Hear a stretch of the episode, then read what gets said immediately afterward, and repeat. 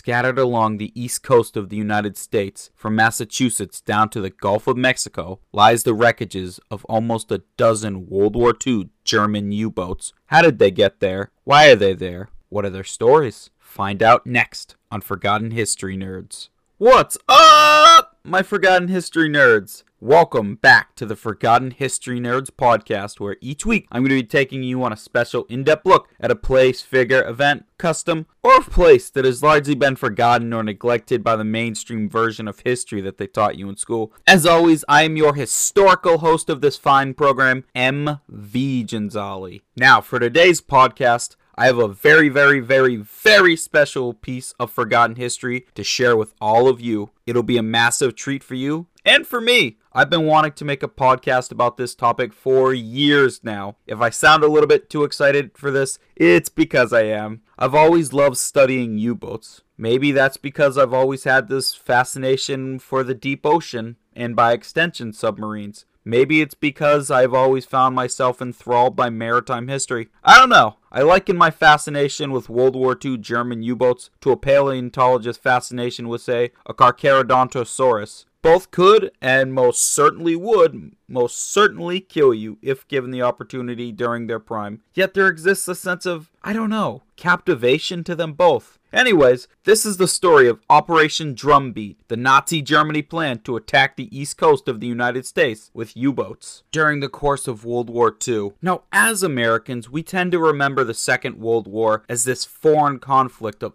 epic proportions that took place in these faraway lands. To us, Europe, Asia, and to a lesser extent within the public's knowledge, Africa, that we were militarily involved in. True, yes, but those aren't the only battlefronts of the war. It's called a World War for a reason, I should say. The United States played host to quite a number of armed conflicts during the war's course. Just naming a few examples off the top of my head, there's Operation Cherry Blossoms at Night, which we will get to in due time in another podcast episode. There's the bombing of Ellwood Oil Field, the bombing of Fort Stevens, and yes, of course, Operation Drumbeat. Now, World War II wrecks within the boundaries of the United States are surprisingly a bit more common than one would think. Once up in New Hampshire, I got to explore the remains of a World War II Douglas B 18 Bolo bomber plane that had crashed into the side of a mountain. Oh, and that's not even the only World War II plane wreckage in New England that you can go explore. Yeah, those are stories for another day. I keep getting ahead of myself. I apologize. They're not related to U boat wrecks. That's not what you're here for now, is it? Let's start with some background on this operation. Okay? During World War I, over 5,000 Allied ships were sunk and more than 15,000 people killed in U boat attacks. In World War II, between 30,000 and 40,000 people are estimated to have been killed in U boat attacks. U boats frightened people. U boats were the oceanic terror of the Allied forces. Quote, the only thing that ever really frightened me during the war was the U boat peril, unquote. Those were the words of Winston Churchill. Now, that fear, that violence, that danger, it wasn't just limited to the shores of Europe. After the United States had entered the war on the side of the Allies, the decision was made by the Germans to bring their submarine warfare to America's doorstep.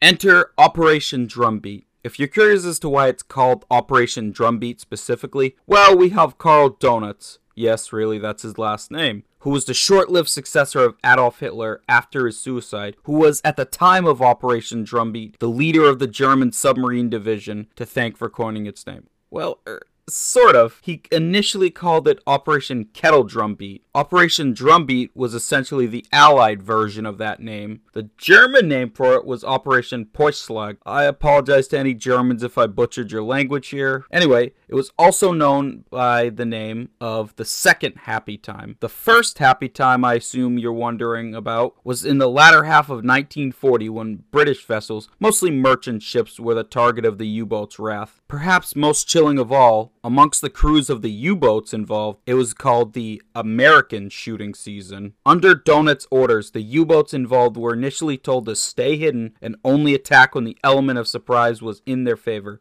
The ships they were supposed to targeted were supposed to be vessels of over 10,000 tons. A bunch of articles I read on the matter made a lot of mention of the tonnage of the ship sank. I'm probably not going to mention that at all because instead, I'd like to talk about the lives lost in the attacks. Tonnage of ships can be replaced. Human lives can't be. U550.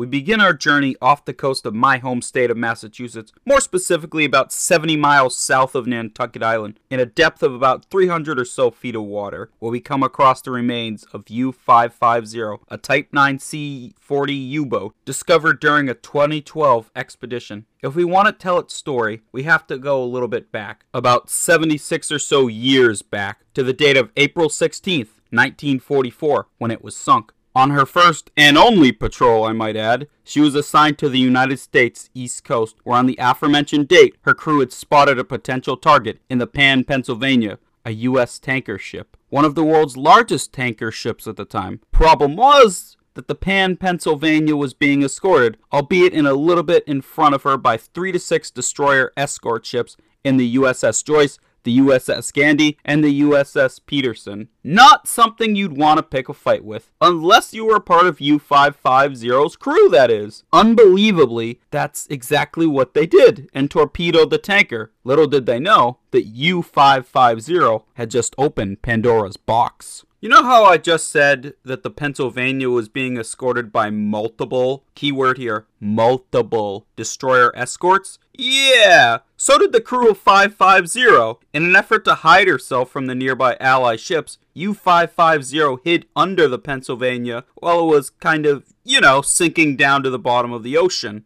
I'm not sure if this was a smart thing or an idiotic thing to do. I mean, you're below a sinking ship and could easily get caught by the ship itself, its wake, or some degrees. All the while, the other Allied ships know you're there somewhere. Then again, it could shield you effectively depending on what vantage point of the other ships had. Then again, again, this isn't for me to decide. I'm not a military expert. Oh, and this didn't work anyway. Hell itself rained down on the U boat from all three destroyers in the form of bullets, shells, rammings, and depth charges. Oh my god, the depth charges. There were so many of them. One of them, according to a crewman from U-550, bounced off the U-boat's deck before promptly exploding. Try to picture seeing something like that in your mind for a second. It's gotta be absolutely terrifying. Now, during the commotion, Klaus Hänert, I think I'm pronouncing his name right, the U boat's captain attempted to climb up to the ship's observation deck with a white flag to surrender. He was promptly shot by a shell. It's likely that his gesture of surrender wasn't even noticed, because another gesture of surrender was quickly done by one of the sub's crew,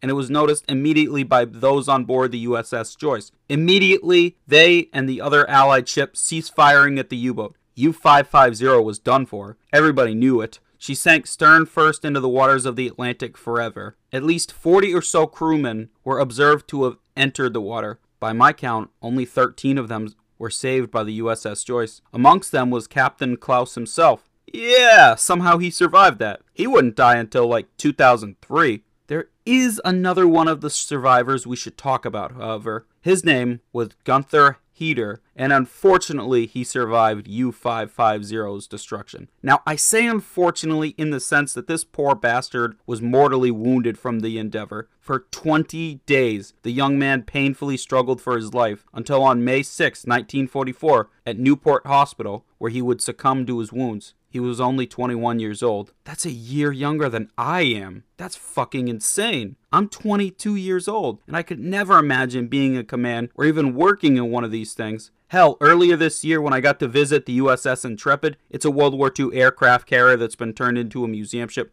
Really good, really, really good place. Recommend it. Anyway, the guy at the ship's helm told me that quite a number, quite a high number of officers and crew members working the ship during the war were 17 to 18 years old. When I was 17, I was a scared little high school student bagging groceries and worrying about acne. Fucking nuts. Anyways, back to our story. Heater was buried at Newport's Island Cemetery alongside a fence facing the street. Now, the other week, I actually took a trip down to Newport and got to see the cemetery with my own eyes. Heater's gravesite is such an odd sight. Around his is of the same shape and model tombstone lies a few dozen servicemen from the United Kingdom and the United States from World War II. Dozens of small American and British flags lay around the cemetery's plot with just a singular odd small German flag at Heater's tombstone near the middle of that concoction. Oh, and during the destruction of U-550, I forgot to mention this, the Pan Pennsylvania was still afloat. U-550 is credited with sinking it in a lot of things, but it's not necessarily the case. It didn't technically sink her. Well, it did and it didn't. The Pennsylvania was critically damaged by the torpedo strike, but its main problem was that inside of the ship, it had partially caused a massive fire that burned throughout the ship, eating it alive. Another part of that fire was a stray ally shell hitting the Pennsylvania. It would soon capsize. Now there was no saving it, so the nearby Allied ships attempted to sink it with gunfire. That didn't work, so a day or two later it was bombed from above by Allied aircraft. That's when the Pennsylvania sank to the bottom of the Atlantic. 25 members of her crew had perished in the U boat attack. Hey, while we're still on the subject of Massachusetts, and before I forget, if you'd like to see an authentic U boat inside of the state of Massachusetts, well, then I'm afraid you're kinda out of luck. There's hardly any intact U boats left in the world, let alone this state. There is, however, a fully intact U boat type 9C submarine in Chicago that you can go and visit. It's on my list. Anyway, there is a conning tower of a Type 7 U boat on public display at the American Heritage Museum in Hudson, Massachusetts. It is the only one of such pieces on display in the United States, though I should probably mention that this U boat wasn't a part of Operation Drumbeat during its lifetime. Instead, it saw action and its eventual demise over in Eastern Europe. I have been lucky enough to get to see it myself twice now, and I've got to say, it's up there as one of the coolest artifacts I've ever gotten to see. And I've seen thousands of artifacts. My fellow Forgotten History nerds, if you're ever in Massachusetts, please do yourself a favor and give this place a visit. Now, tickets cost about 25 bucks, but I assure you that their collection is worth every penny. One more thing about Massachusetts and U-boats. On January 12, 1942, off our blue-hilled coast, I'll give you 10 non-existent points if you understand that reference. Anyways, on January 12, 1942, off the coast of Massachusetts, the Cyclops, a British naval vessel, was torpedoed by a U-boat and sank. At least 84 people are known to have perished in the attack. U-853 on the 4th of May 1945, the day before Germany had surrendered to the Allied forces, Karl Donitz had ordered all U-boats to cease their attacks on Allied ships while he negotiated terms of surrender with Allied leaders. The war was effectively over, but to one Helmut Frömsdorf, the commander of one U-853, the war was far from over. Now, there's no confirmation on whether or not Helmut had heard the order and just didn't care, or never received the order entirely. Then again, it doesn't really matter now, does it? The result was the same either way. One last battle, the Battle of Point Judith.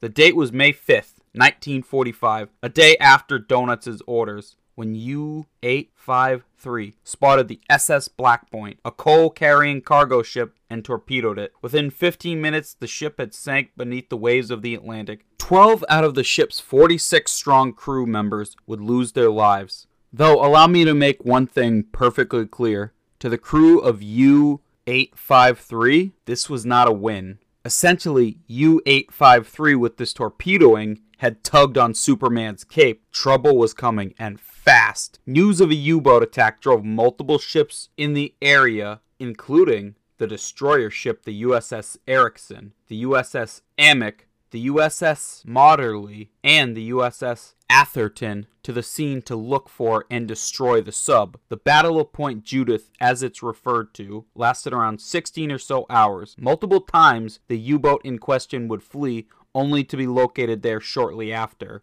Hedgehogs and depth charges were the primary weapons used to put an end to 853. This was one of those situations where it wasn't decisively known if the U boat had sunk or not, so for a while, it was decided to just continuously attack before it was confirmed to have been destroyed. All 55 members of the submarine's crew were lost, though some did eventually make their way to the surface. This would mark the final, or at least one of the final times that a U boat was sunk by a United States Navy ship. Here's a few fun tidbits regarding the story of U 853.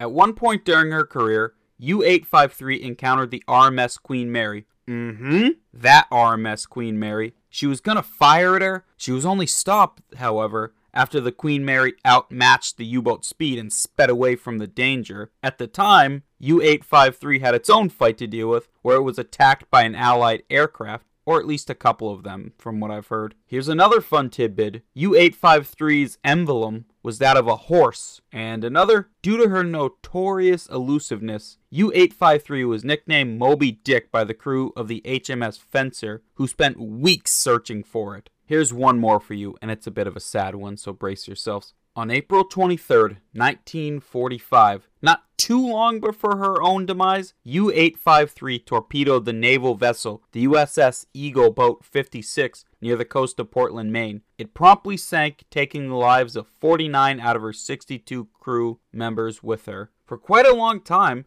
the Navy classified the cause of that sinking as that of a boiler issue until relatively recently. Oh, and they found the wreck a few years ago. I want to say 2018 off the coast of Portland in like 300 feet of water. Anywho, back to the present day remains of U 853. The wreckage of U 853 was found laying in 130 feet of water by the crew of the recovery vessel the USS Penguin a couple hours after the sinking.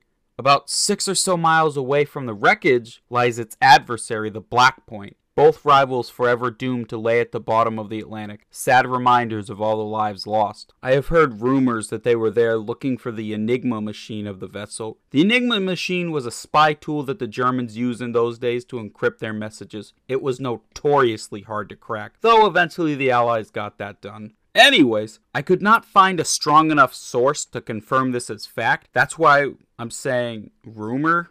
I do know that they were there searching for Helmut Frömsdorf's safe for the documents stored within it. Ultimately, they were unable to find anything along those lines, and I should mention that at the time this was a controversial thing. Essentially, it was looked at by some as grave robbing slash disturbing. In the years since, the wreckage has become a decently popular spot for diving. Want to hear something creepy about that? At one point, divers visiting the wreckage could actually see the skeleton of crew members who never left U 853 through the various holes in the wreck's hull, many of which were eventually welded shut by the US Navy after grave robbers began stealing the bones of crew members. Freaky, eh? It gets even creepier. I know of at least, I'm pretty sure, four people who dived down to the wreck and perished themselves. In 2000, the wreck was visited by a man named Ricardo McKeithen. During the dive, he would lose his life. I couldn't find any specific details as to the circumstances. In 2005, while filming a documentary about U 853, local diving instructor Stephen Hardick drowned due to health issues. He was 61 years old.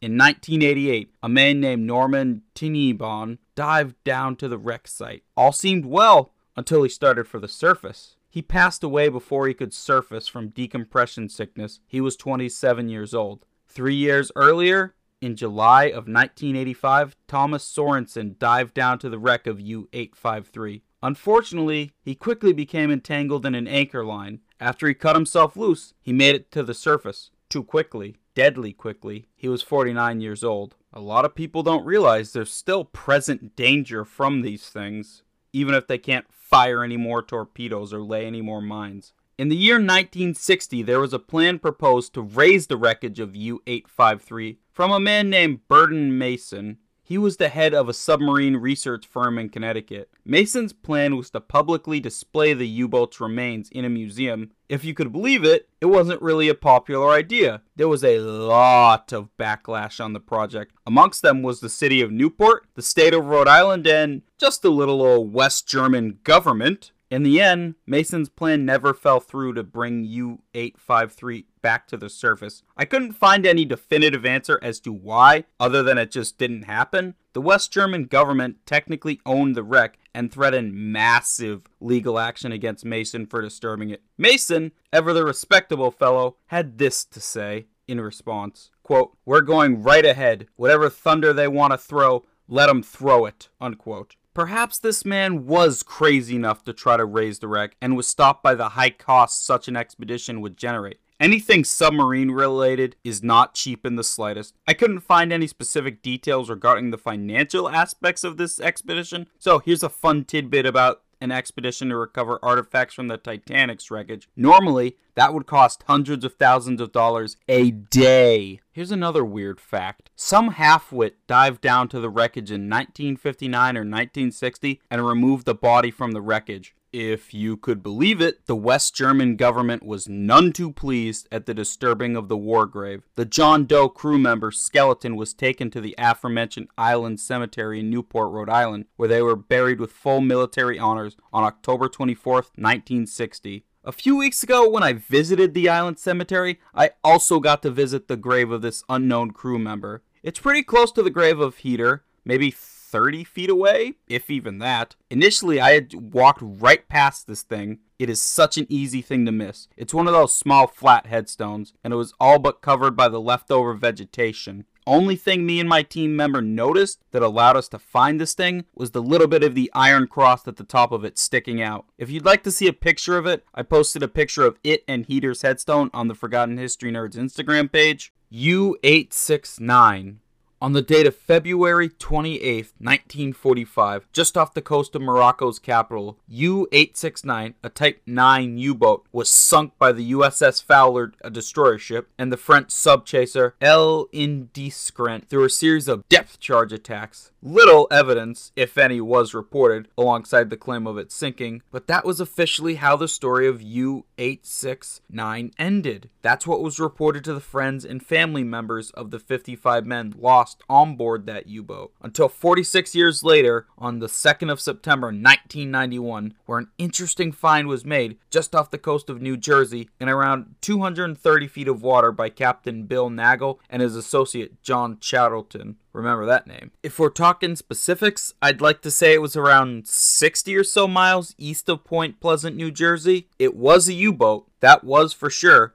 but what it didn't have was a name. In place of any official name, it was unofficially nicknamed U-Who. In preparation for this episode, I found various reports initially claiming that its identity to be that of U550 or U521, the latter of which we'll talk about in a moment. Judging by both ships' last known coordinates, they couldn't have been our mysterious ship, as they were nowhere near these coordinates of where the wreckage was found of U-Who. The name U869 was thought of, though initially discarded. A stainless steel knife with a wooden handle bearing the name Horenburg was found in the wreckage. Horenburg, more specifically Martin Horenburg, was the senior radio operator on board U869. You'd think this would have confirmed or at least provided a strong clue on the ship's identity, yeah? Nope! As I said, this was quickly discarded. U 869 sank off the coast of Morocco. U 869 was told by Donuts himself to transport its operations from the North American coastline to the African coastline, despite no records ever being located in the vicinity of the coordinates that it allegedly sank in. Just over a year after the wreck was found, another clue as to its possible identity was uncovered. A schematic drawing of the submarine that proved our mystery ship was a Type 9C U boat. It was also uncovered that this U boat was built in the Deschimag facility in Bremen, Germany. Both of these things matched the known history of U 869, but alas, its name was not yet known to the world almost six years to the day of its discovery on August 31st, 1997, partially because of the aforementioned John Chatterton, a box was found in the wreckage bearing the name U869. U-Who finally had a name.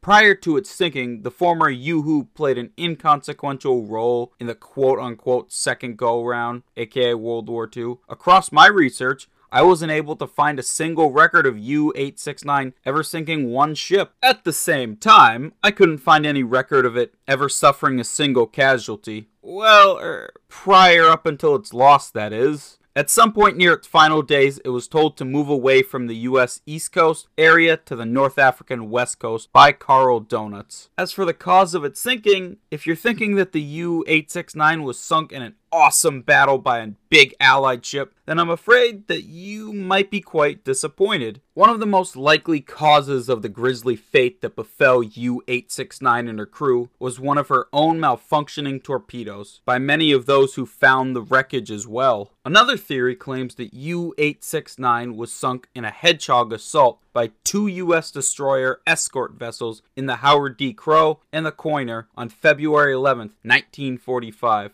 It is believed by those who were on board the aforementioned destroyer escorts and the United States Coast Guard. Our pal John Chatterton believed that both situations, one after another, caused the sub to sink. There was, however, one survivor of U 869 that did not go down with the ship to its mysterious fate. But he does not have the answer we seek either. His name was Herbert Guskutskowy. Sorry if I butchered that name. He was a radio operator on board the ill fated sub. At the time of whatever happened to U 869, he was not on board. A few days prior, he had been hospitalized with, as he puts it, quote, double sided pneumonia and palsy, unquote. He wrote a small but breathtakingly interesting article years after the fact in 2004 detailing his life a little bit. There's also a short interview with him conducted by Nova. Both of these things are pretty easy to find, and it's so fascinating to hear him speak about his experiences and personal feelings. Now for a little morbid part. I couldn't really find anything else about him or his modern whereabouts. I hate to say it, but at the time of his story coming out in 1999, he was already 78 years old. I think he'd be about 100 or something like that this year. Anyways, back to our submarine. U-869 is still very much dangerous. There are no more torpedoes it can fire, no depth charges it can deploy, no mines it can release. The present danger that U-869 possesses is in the condition and location of its wreckage.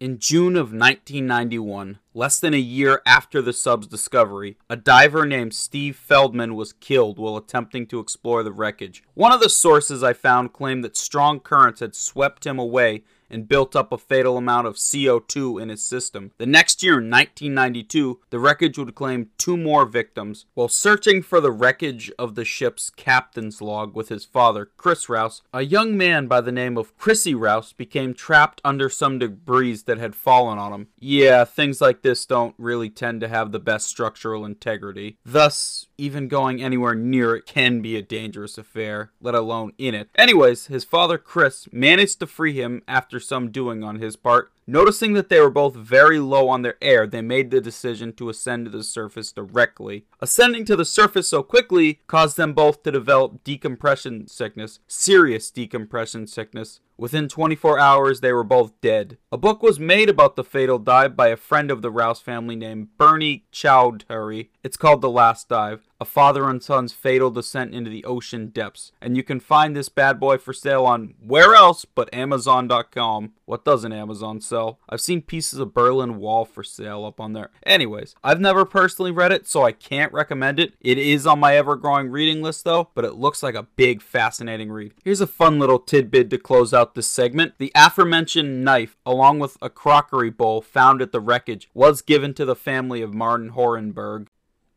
U352. In 1974, local diving instructor George Purifoy and his friends found quite the interesting little prize. About 26 miles south, off the coast of Morehead City, North Carolina, located in about mm, 110 feet of water, we come to the remains of a Type 7C U boat in U352. Out of all the U boat wrecks I have mentioned so far and will come to mention in this podcast, the wreck of U 352 is the one you are most likely to find divers at due to its favorable conditions compared to its sunken contemporaries. Diving company Olympus, which was actually owned by Purifoy before his death in 2008, regularly visits the wreckage about two or three times every week. I have also heard that U352 has become quite the noted biodiversity hotspot since its sinking, an artificial reef, if you will, with dozens of animal species regularly spotted at the wreck site, including lionfish. They're poisonous, they're an invasive species, yes, but man are they cool looking. Anyways, the wreck site was added to the National Register of Historic Places on November 12, 2015. Now, under the brief history of U boat U 352, Hellmut Rathke was its big head honcho. Now, Rathke, according to one Heinz Richter, one of the sub's firemen, was obsessed with capturing the Knight's Cross medal. Basically, it was a reward given to U boat crews slash captains who sank over a hundred thousand tons worth of Allied ships. I've also heard that he was a very demanding man who grew more and more reckless as his obsession with achieving the medal skyrocketed. I looked pretty hard, but I couldn't find any record of U 352 sinking one ship I know that at one brief point in its five month run, it was part of a wolf pack. If you're unaware of what a wolf pack was, please allow me to quickly explain. A wolf pack was essentially a convoy submarine attack during the war. One U boat is absolutely terrifying, but for multiple, I, don't have a word to convey that level of fear. Anyways, I was able to find records of 352 encountering two ships in battle. On May 5th, 1942, U-352 encountered a Swedish merchant vessel in the SS Freden. They fired two torpedoes at the ship that would both miss. The Freden's crew, on the other hand, were spooked.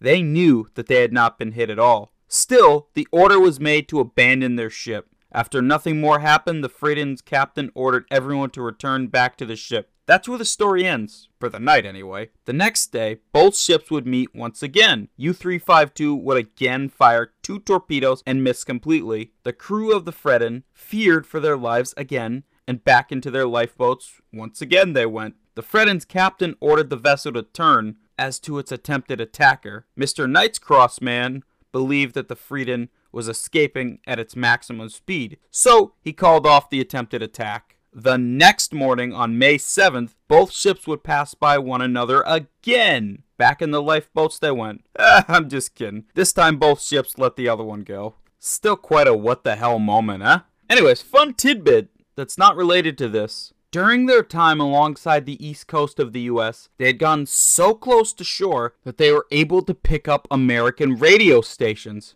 They were partial to jazz music. What interesting lives these fellows must have led, eh? Two days after their final encounter with the SS Freden on May 9, 1942, at around 4 p.m., the story of U 352 would come to an end. The day it was spotted by the U.S. Coast Guard ship, the Icarus, U 352 fired at its target. The torpedo did not make contact with the Icarus at all. They missed completely. The Icarus retaliated by dropping depth charges into the water. One or two of them, at least, partially struck the U boat, damaging it. Instead of pursuing further evasive maneuvers, it was decided that U 352 would rest at the bottom for an extended period of time. You know, fool the Icarus crew into thinking they had won the battle and that the U boat had been sunk. No dice, Chief. The Icarus continued dropping depth charges at the sub until it had to surface. During this time, Mr. Knight's Cross ordered an abandoned ship. As much of the crew was trying to make their way out of the submarine, the Icarus opened fire out of fear that the U boat crew were attempting to fire at them through the conning tower's guns.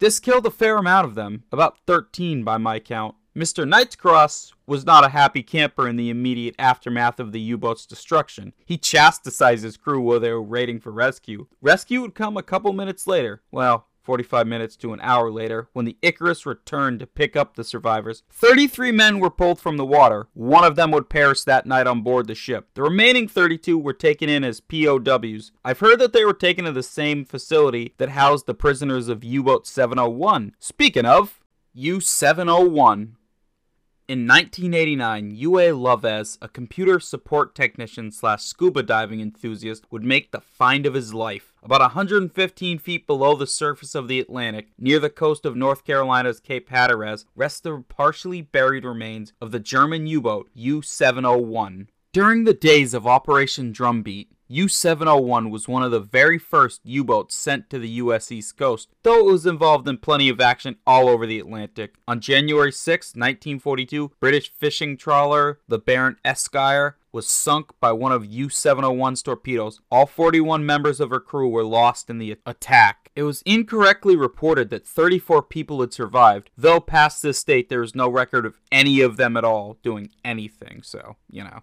Two months to the day, on March 6, 1942, U 701 struck again with another torpedo strike, this time sinking the Roina off the coast of Iceland. Much like the Baron, the Roinia was another fishing ship. Once more, all on board the vessel were lost. The next day, the FV Nyvajaberg don't even know if I'm pronouncing that one right. Anyway, it was another fishing trawler, and it would fall prey to a torpedo from U 701 and sink, this time south of the Icelandic coast. It had a crew of 21 men on board at the time. No one survived. Two days later, still south of Iceland's shores, the British Navy trawler, the HMT Notts County, would be sunk by U 701's torpedo. All 41 men on board the ship died in the attack. Still south of Iceland's shores, on the date of March 11, 1942, British Navy trawler the HMT Stella Capella would meet its demise courtesy of one of U 701's torpedoes. Once again, there were no survivors out of the crew of 33 people. On the 15th of June,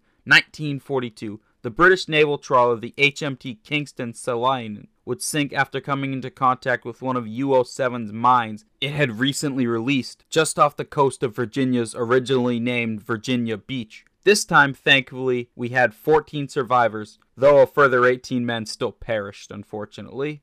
Those other mines the U boat had released on that day managed to strike, though not sink, multiple other ships, in the USS Brannage, a destroyer ship, the Robert C. Tuttle, a tanker which was seriously damaged and people still did die on it because of the mine strike. The Esso Augusta tanker was also struck by one of U 701's mines. Two days afterwards, on June 17, 1942, the Santore, a U.S. cargo ship, three members of her 46 strong crew would perish in the attack. Insert another two days later card. Here, on June 19, 1942, the USS YP 389, a Navy patrol ship originally from my home state of Massachusetts, was sunk by a mine from 701. Interestingly enough, about a week or so before, the two ships would encounter one another in the Chesapeake Bay. The reason why U 701 sank the patrol ship on the 19th was so that since it had already spotted it, it would not give away its location to other Allied ships. The two vessels battled it out for hours, with U 701 ultimately becoming the victor. Six people on the USS YP 389 perished as a result of the sinking. This time, U 701 did not make it out of the battle completely unscathed, however. It suffered slight damage, though not serious damage, from its encounter with USS YP 389. The final ship to fall to U 701, the SS William Rockefeller, sank after it was struck by a torpedo that 701 had fired. This was actually a bit of a major victory for the Rockefeller's crew. Here's what I mean not a single person on board that ship was killed. Not a single one of them. Though this was especially a major victory for the crew of U 701, at the time the SS William Rockefeller was one of the world's largest tanker ships. This reign of terror came to an end on the date of July 7, 1942. At 1 p.m., just off the coast of Cape Hatteras, North Carolina. Remember that place's name. Anyways, when she surfaced, U 701 was struck by two bombs from a U.S. Air Force plane. She promptly sank, taking 26 crew members with her. 17 initially survived, though as the days adrift at sea afterwards continued, two I want to say that number is, whittled down to just seven survivors. This marked the first time that a German U boat was sunk by a U.S. Air Force plane during World War II. U 701 also made some history in the sense that it was one of the few successful mining jobs in U.S. waters during the war. Sarcastic hooray here.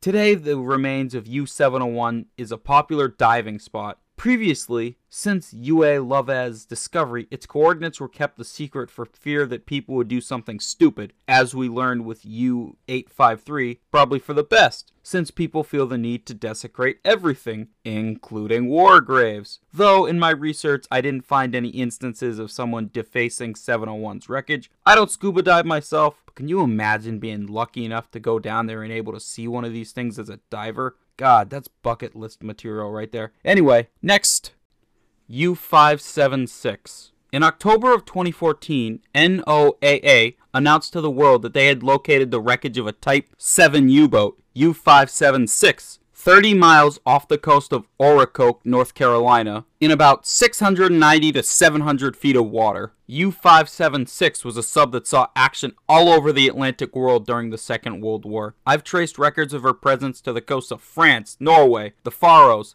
Nova Scotia, and yes, the United States. She conducted five Atlantic patrols with quite the bloody yet oddly apologetic history in them. More on that in a second. Her first patrol was completely inconsequential to anything. Nothing really happened. Same goes for her second patrol. Her third patrol is where things start to get deadly. Valentine's Day 1942 would become a massacre for the crew of the British armed merchant ship the Empire Spring after being struck by one of U 576 torpedoes 50 miles shy of the coast of Sable Island. The torpedo strike caused a fire to burn through the ship. Not too long later, the Spring had sunk, taking the lives of all 55 of her crew members. On April 21, 1942, 400 miles east of Virginia's shores, another ship would meet its end at the hands of U 576, this time in the Pipestone County, which sank quickly after being hit by one of the sub's torpedoes. In terms of crew loss, it was also another clean sweep, though this time the shutout was for the survival rate. Every single person on board the Pipestone County made it safely into lifeboats. Next, something very strange happened. Hans Dieter Heinicke, the U boat's captain, gave the survivors of the ship he had just sank supplies and even apologized to them. Nine days later, on April 30th, 1942, U 576 would strike one more time and sink the Norwegian cargo ship, the Taborfjell, with a torpedo strike less than a 100 miles away from the Massachusetts shore. Like a light, the Taborfjell fell under the waves of the Atlantic in under 60 seconds. Out of 20 crew members, three survived.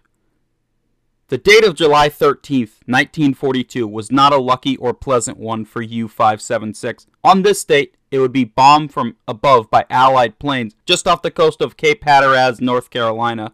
They managed to escape with a catch. The damage was severe. Her ballast tank, which for those of you unaware is what a sub uses to dive and surface, was critically damaged. Because of this, the U-boat's captain, Heinicke, decided to head back to Germany. However, they encountered a big problem on their way back. A convoy KS-520 with 24 ships level of big. July 15th, 1942 would be a busy day for the crew of U-576. Although irreversibly damaged, she would torpedo three ships the Nicaraguan ship, the Bluefields, the American cargo ship, the Chilore, and the Panamanian ship, J.A. Monocle. Bluefields promptly sank to the bottom of the Atlantic. Luckily, not a single person on board the ship was killed. After getting torpedoed, the Chilore attempted to escape and unintentionally ran into it not one, but two mines. No, it didn't sink. Nevertheless, this was not exactly a win by any means. The ship was still done for and had to be beached. By my count, two people on board the vessel would die in the attack. As for the JA, it didn't sink, though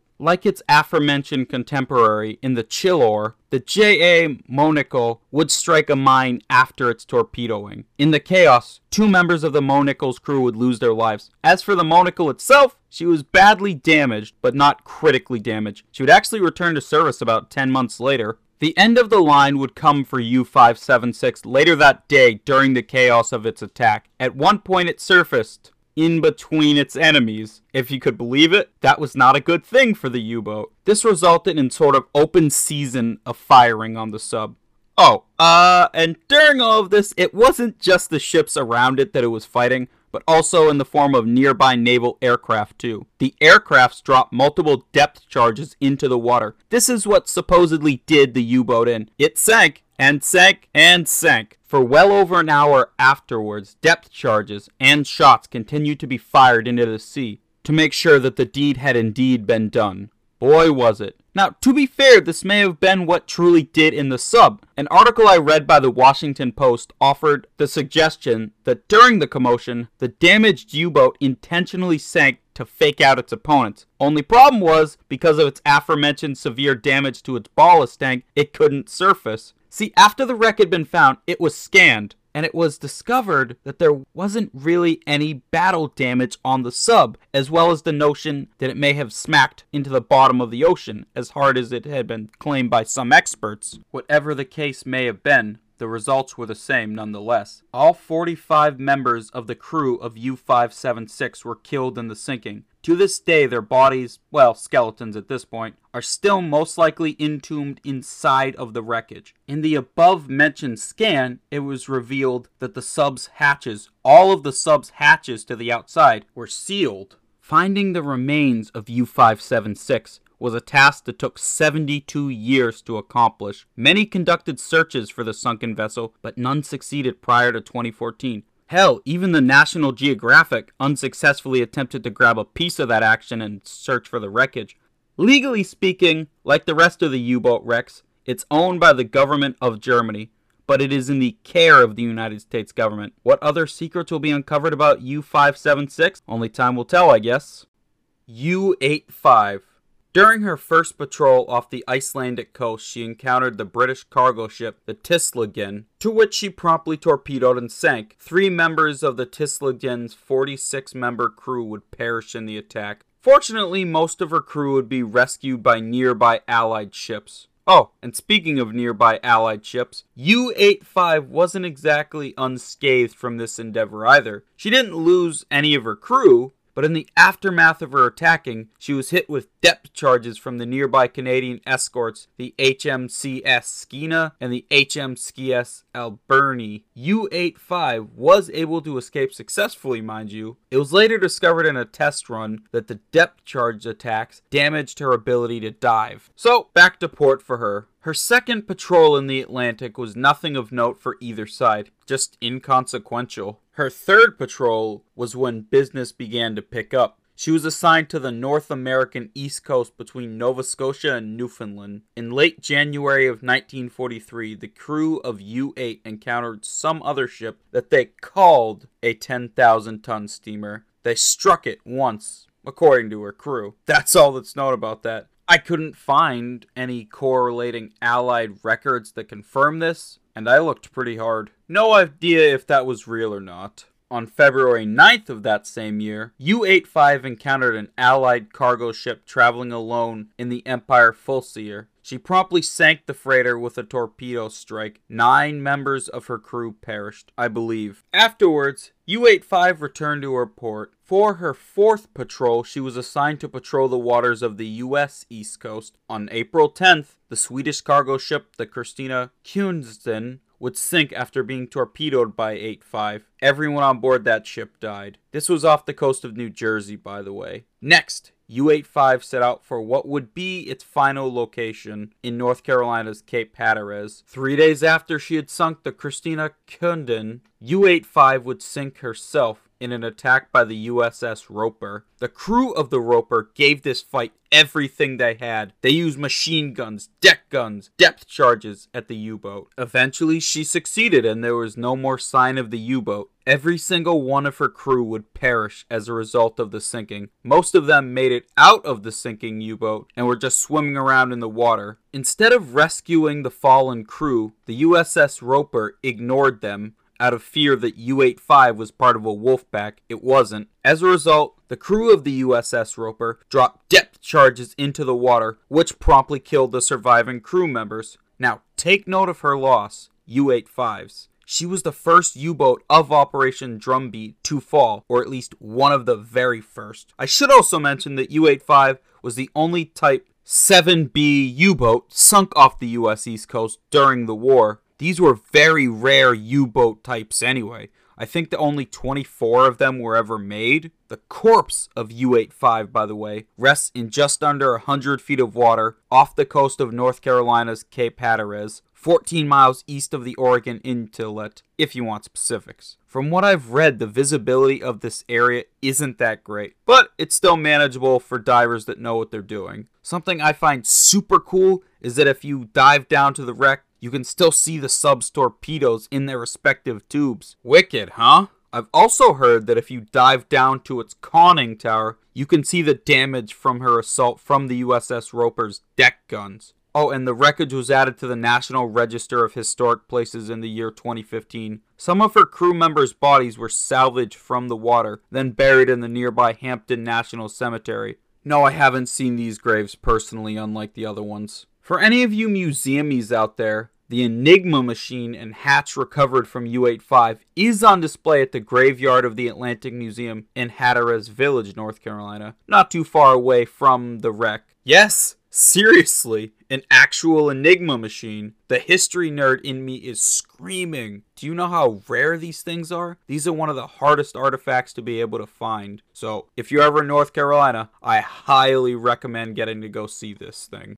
U 521. During her time, at least four ships would fall victim to U 251. I got the most detail on these four, so I'm just going to talk about them. We'll start with the sad tale of the Hartington, which was a Royal Navy convoy ship that was struck by not one, but two U boats in U 521 and U 483 on November 2nd, 1942. Though U 521 is generally credited as being the deciding factor in the sinking. 24 people would die in the attack. The next day, on the 3rd of November 1942, the U.S. tanker ship Hahira would fall to one of U 521's torpedoes. Three people perished in the assault. This was a few hundred miles south of Greenland. Just under a full 100 days later, on the 8th of February 1943, the HMT Bredon would be struck by a torpedo from 521, then sink off the coast of the Canary Islands. 41 out of her 43 strong crew would not survive. On March 17th or March 18th, 1943,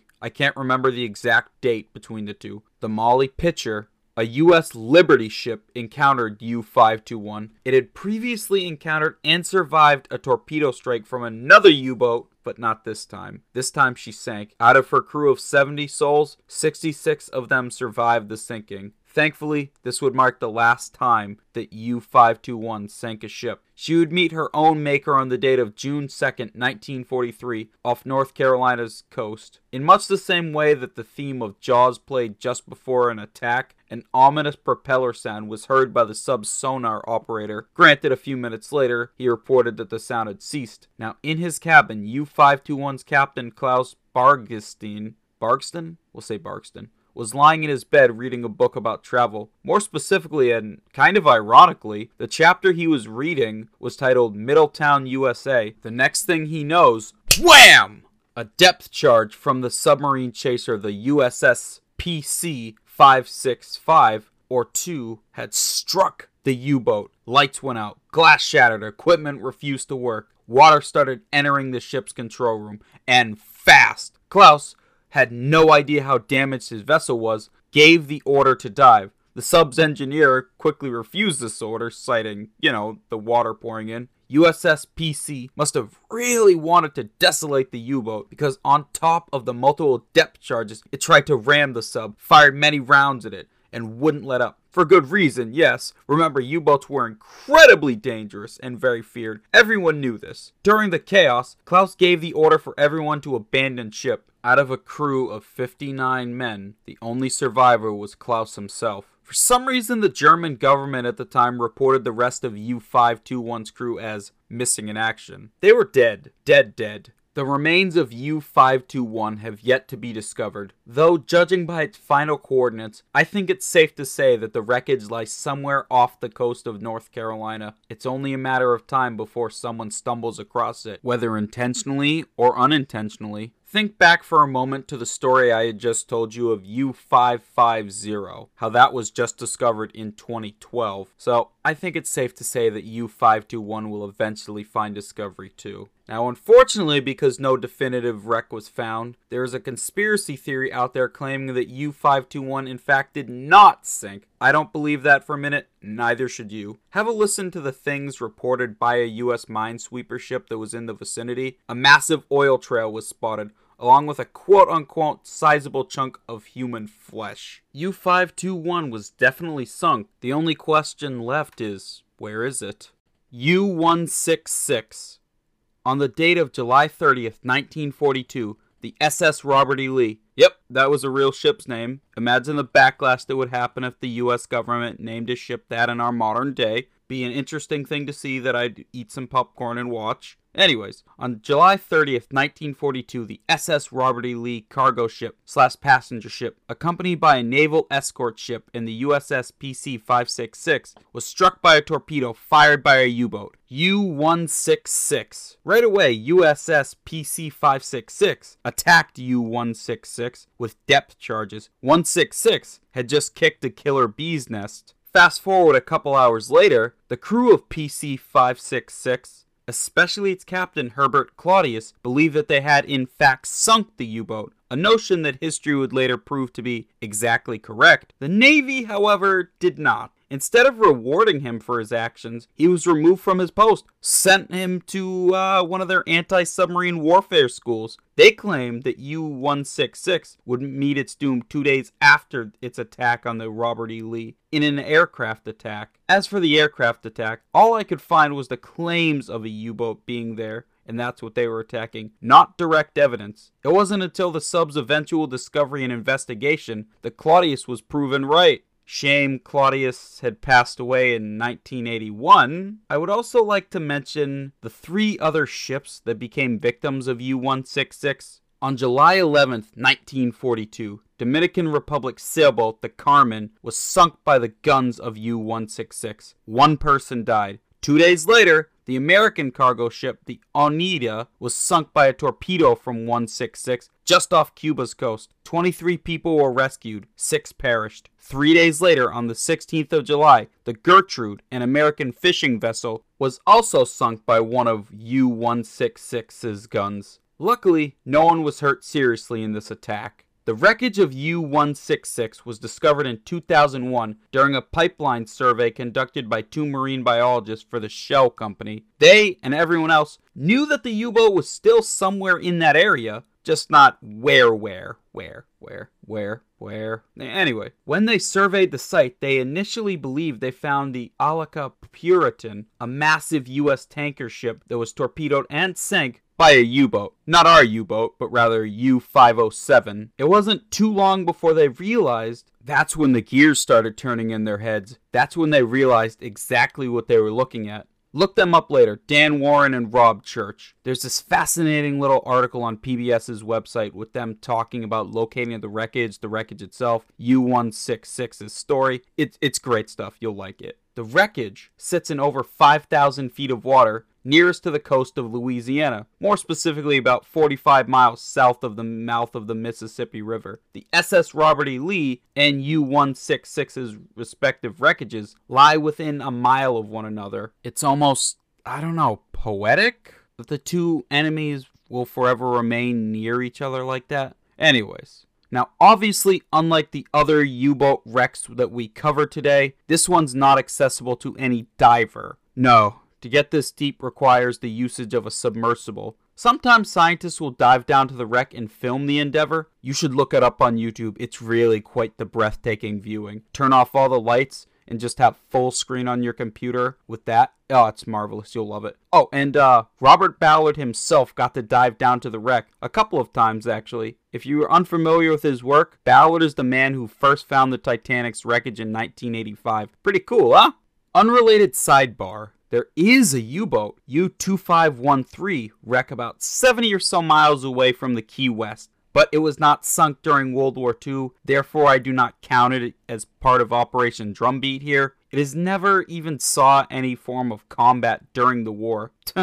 You're just lucky I like to babble on and on about history. Anyways, in 1945, it was surrendered to the United States Navy. In their possession, she would be used to travel up and down, up and down, up and down the United States East Coast. It was personally visited once by President Harry Truman in 1946. She was deliberately sunk during a rocket test by the U.S. Navy in 1951. She rests in about 213 feet of water. Not a goddamn clue why you'd want to just get rid of the thing. U-2513 could have made an excellent museum ship like its counterpart in Chicago.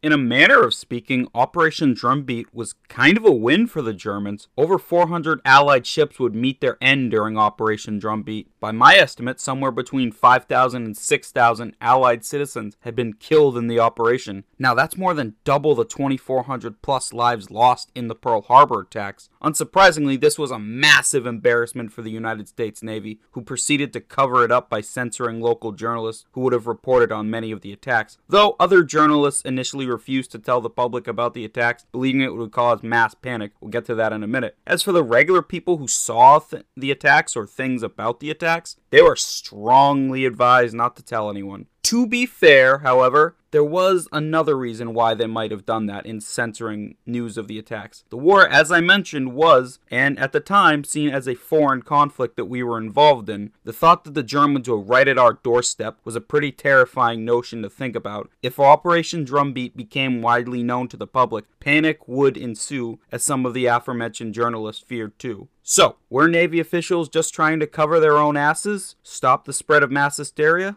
or both? I'll let you be the judge on that one. Now, I'm trying to say it in a different way than just boldly saying that it was all the Navy's fault, because it wasn't, and it kind of was. During the early half of 1942, they left the shores of the East Coast relatively unguarded, probably due to the fact that there was a world war going on, and ships were needed quite a lot of elsewhere, though this was still a major mistake on their part either way. They knew what was happening pretty early on, but they were slow to do well, anything in response for a while. The Navy was also desperately ill equipped in their ships at the start of the U.S. involvement in the war. Now, much of the ships that they had at their disposal were being used in the war's Pacific Ring. Operation Drumbeat came to an end, well, I shouldn't say that. We'll say major subduing once the Navy and Air Force started moving more planes and ships to the East Coast. Didn't fully stop it, as you saw. It didn't end until the war itself had reached its conclusion. What was often reported to the public was that the US Navy had sunk many U boats,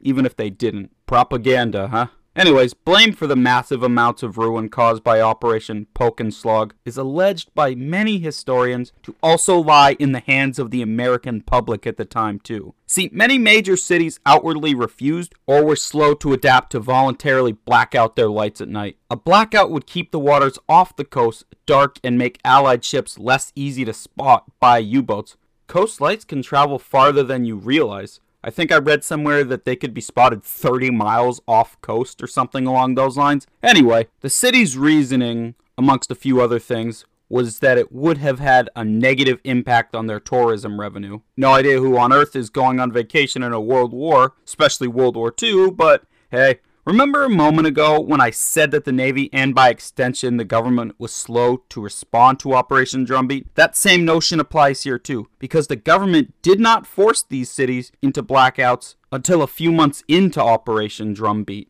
Now, I'm not going to say that everyone in the American public at the time didn't know about the U boats just off their shores, because that's just not true. Many knew the Germans were there. I remember hearing about a story off the coast of North Carolina where a father and son had ventured out to sea in their fishing boat and almost crashed right into a surfacing U boat. No one got hurt in the endeavor, thankfully, but it must have been quite the spook. Can you imagine? Occasionally, people would find things such as oil residue, or in the incredibly rare cases, thing from ships sunk by U-boats. Some were afraid that the U-boat crews would make it onto their shores and infiltrate their communities as spies. Believe it or not, that's not as foreign of an idea as one might think. There were instances of Germans entering Allied countries, like the US and Great Britain, as spies. In June of 1942, the crew of U boat 202 snuck ashore into New York State as spies, though that's a story to tell another time. Fascinating story, though. This episode's already long enough. Oh, and of those individual stories of various U boats we talked about, those are just the tip of the iceberg when it comes to drumbeat. For example, at least 20 other U boats were known to have ventured into the Gulf of Mexico during this time, just over there. Perhaps I should also make mention to you that various major East Coast ports, such as Boston, New York, and Chesapeake Bay, were mined to hell by various U boats. There's so much I wasn't able to get to with this episode because the story and stories of Operation Drumbeat were just that numerous. Perhaps one day, if you guys really like this episode, I'll return for another go at telling more of Drumbeat stories. Let me know if you guys would like to see that. Thank you so, so, so, so, so much for watching, guys. I really hope you enjoyed today's episode. I have a very, very special topic coming at you guys next week when we take a look at the poetic pursuits of one Joseph Stalin. Yes, that Joseph Stalin. If you really, really, really, really, really liked what you just heard today, please consider supporting me over on my Patreon page. I publish exclusive articles every week about some of the weirdest and coolest things from the pages of history